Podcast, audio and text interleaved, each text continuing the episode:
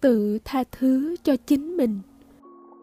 Tha thứ, buông xả không phải là vì người khác, mà là vì sự an lạc, tự do trong chính thân tâm của mình.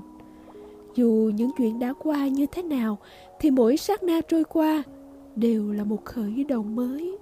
Do đó, mỗi chúng ta luôn xứng đáng được an lạc trong từng sát na ấy.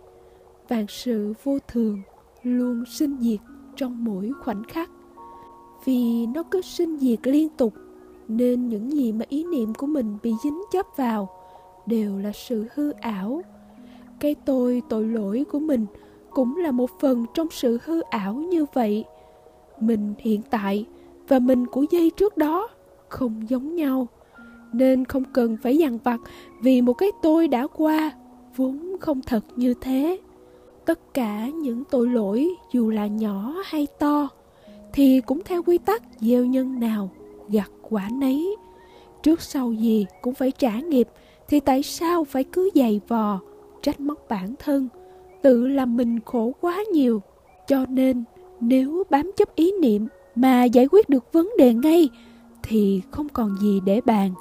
Còn như cứ phải liên tục chịu phiền não đến từ suy nghĩ của mình mà vấn đề vẫn không thể thay đổi.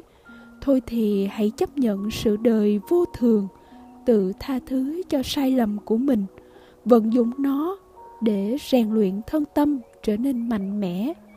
Cuộc đời luôn thay đổi, và mình cũng luôn có cơ hội để thay đổi bản thân trở nên tốt đẹp hơn.